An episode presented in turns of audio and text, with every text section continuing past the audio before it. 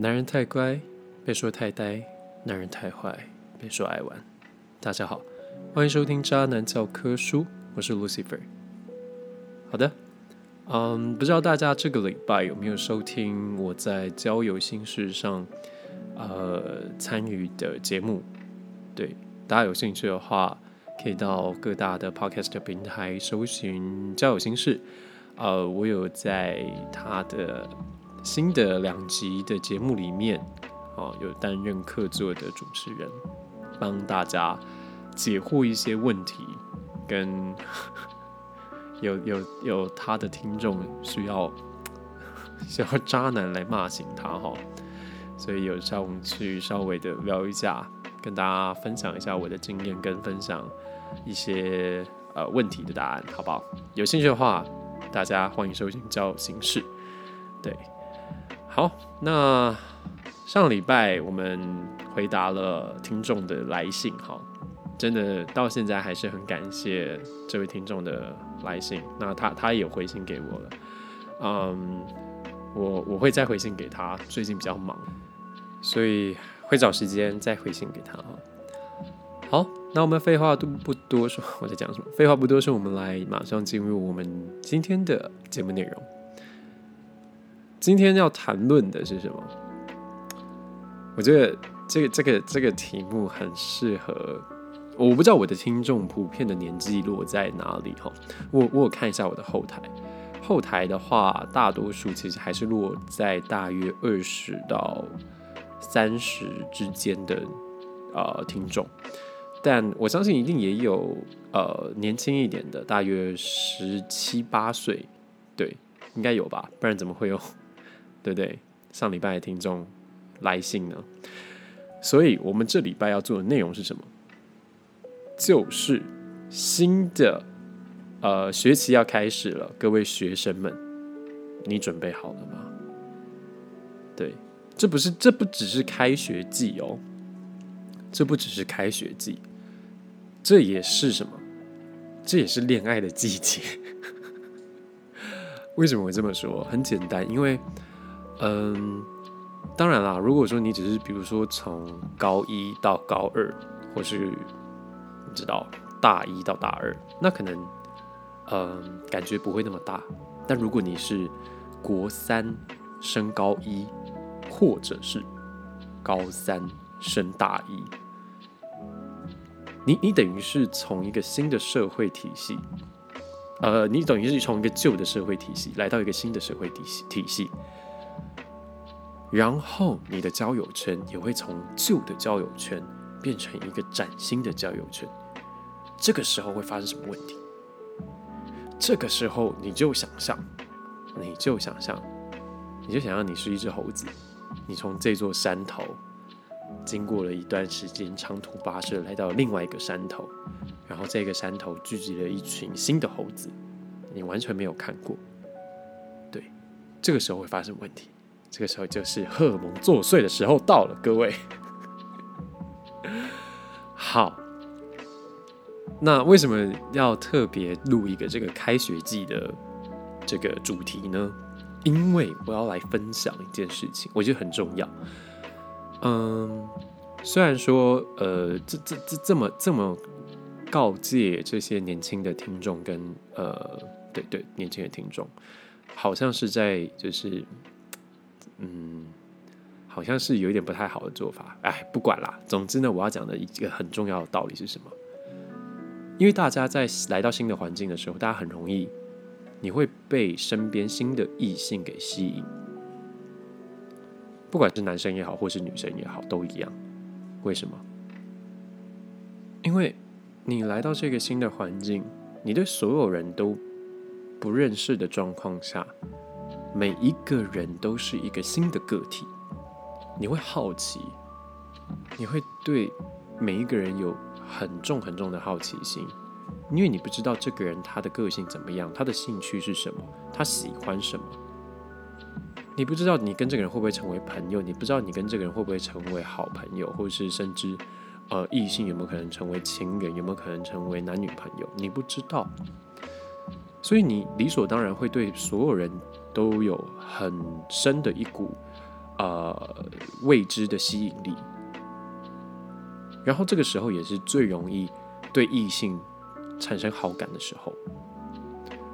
我会这么说，是因为在我大一的时候，我也是跟班上的女生很快就 很快就在一起了。对，那接下来就是我要跟跟各位告诫的一些事情。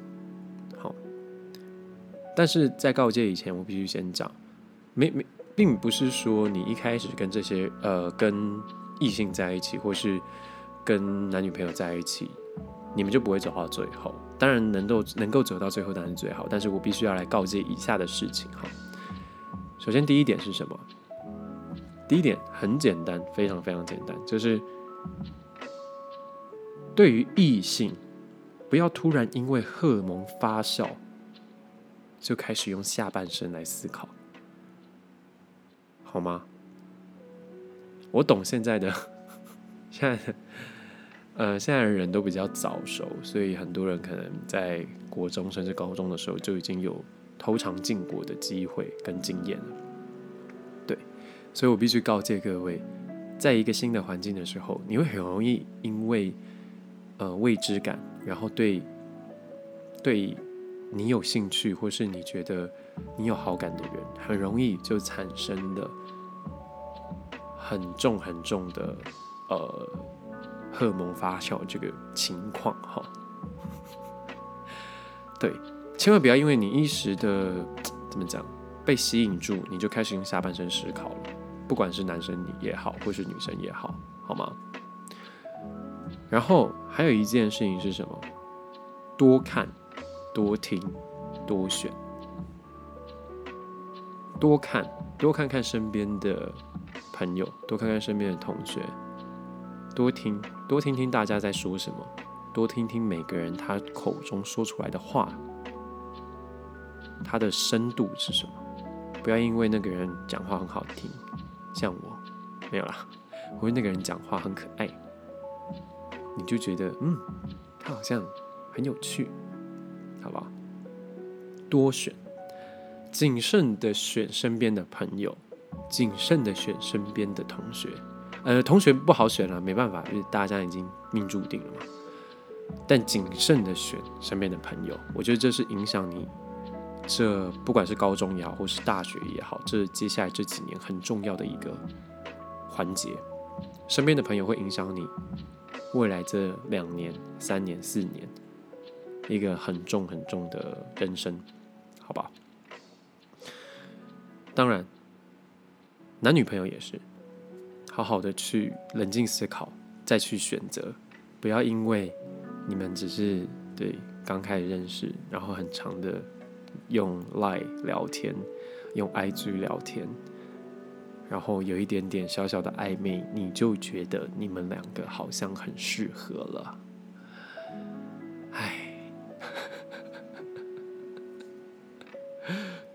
过来人的经验呐，其实也没有啊。没有，我我当时的大一在一起的那个女孩子，她没有不好，她确实没有不好，她确实真的是很适合在一起的对象。只能说我那时候真的太爱玩了，所以我必须严重严重的跟各位呃新生们说一件事情是：如果如果如果你正处于很想要好好的大玩特玩的状态下，千万不要，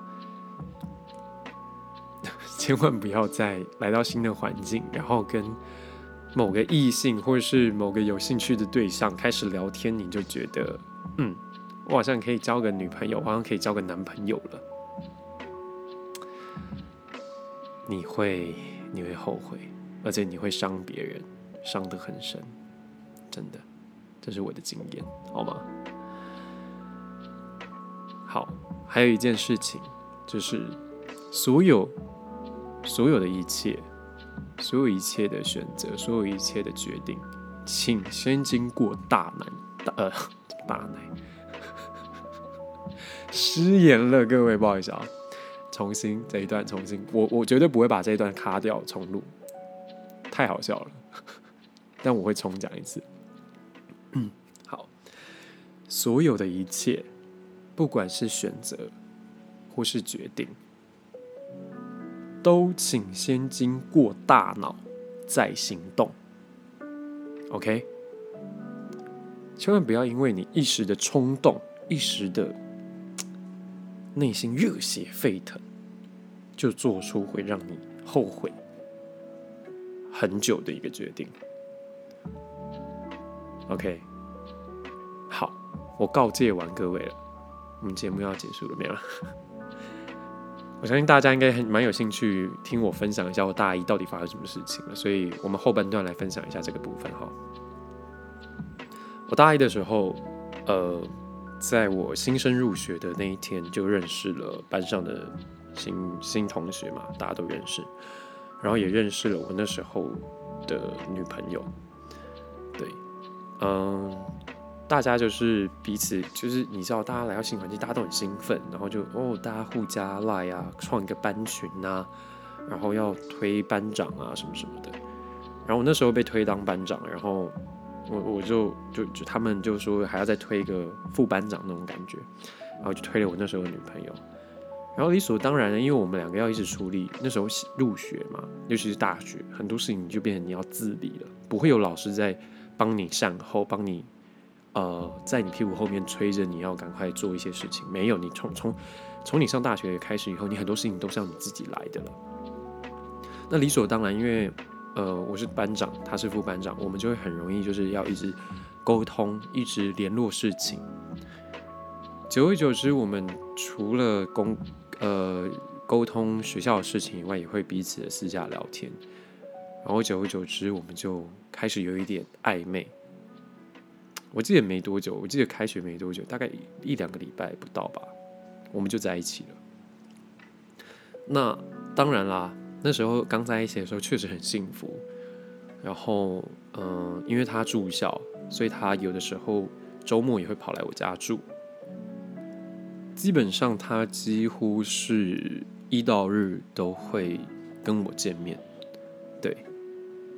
那，呃，在那时候刚开始的时候，会觉得哇，我我我从来没有想象过两个人在一起可以这么的甜蜜，就是每天都可以见到对方，然后每天都可以生活在一起，然后一起做彼此想做的事情。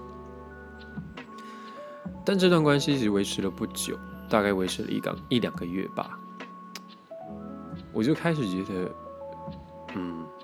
我怎么每天都在过这样子的生活？大学不是就应该要到处的跟班上同学出去玩吗？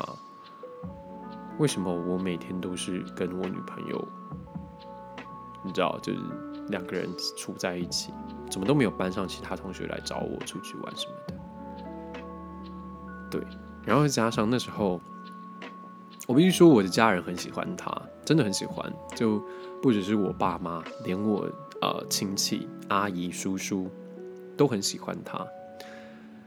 然后那时候就发生一个很尴尬的问题，就是我爸的朋友啊，就我叫他们叔叔，看到我女朋友来家里就会聊天嘛，然后就会开玩笑说他很好啊，嗯，那什么时候要结婚呢？什么时候要生孩子啊？什么什么之类的，就开始这样子讲。但呃，当然会觉得。知道说那是那是玩笑话，但总会觉得说，我才我才大一耶，讲这样子，对不对？太太快了吧？然后加上，因为他跟我家里人处的都很好，就会让我觉得，怎么怎怎我我我我怎么感觉好像我我我的余生就就这么被定下来了？就我明明才跟他相处一两个月的时间，怎么好像？我的未来就就是他了，我我没有办法再选择了。对，那我我必须也说啦，那时候的我确实是处于一个爱玩的状态下，所以因为这个样子，这样子被影响，导致我有点受不了。对，所以我做了我人生中我觉得我最后悔的一件事情。我记得我那时候跟他在一起一两个月，但因为生活中一直出现这样子的声音，然后让我觉得，嗯，我我我不想要这样子，结果我就我就劈腿了。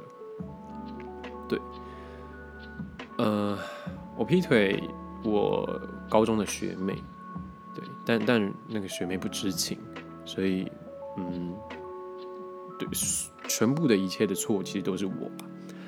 对，那。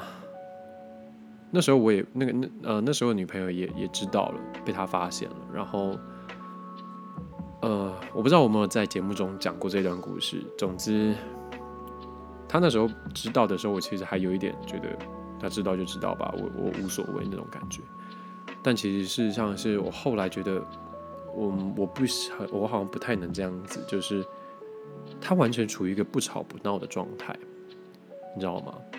他如果今天跟我大吵一架，我可能还会觉得快活一点，就觉得嗯，终于结束了。但他不吵不闹，就让我觉得，虽然刚开始会觉得嗯，他竟然不吵不闹呢，但过了过了一两天，就觉得怎么有点好像怪怪的这样子，所以我就主动的联络他，然后他呃总总之他他后来他来我家。我们就把这件事情讲清楚。那我我印象很深刻，那天他在我房间，然后我们坐在床上，我一句话都不敢讲，反而是他像没什么事情也没发生一样的坐在床上看着我。然后过了很久以后，他突然说：“所以现在怎么样呢？”然后我就完全，我就突然间就。愧疚感直接爆发，懂吗？就是他他我不懂他怎么可以好像什么事情都没发生，还可以笑笑的跟着我跟我讲话。我我我我原本预想的是他可能会哭着，呃骂我，或是很生气的骂我，但什么都没有。他他竟然笑笑的跟我讲现在怎么样呢？我一时间整个愧疚感就整个深深的涌了上来。我印象很深刻，我记得我一直跟他道歉，我哭着一直跟他说对不起，他也安慰我，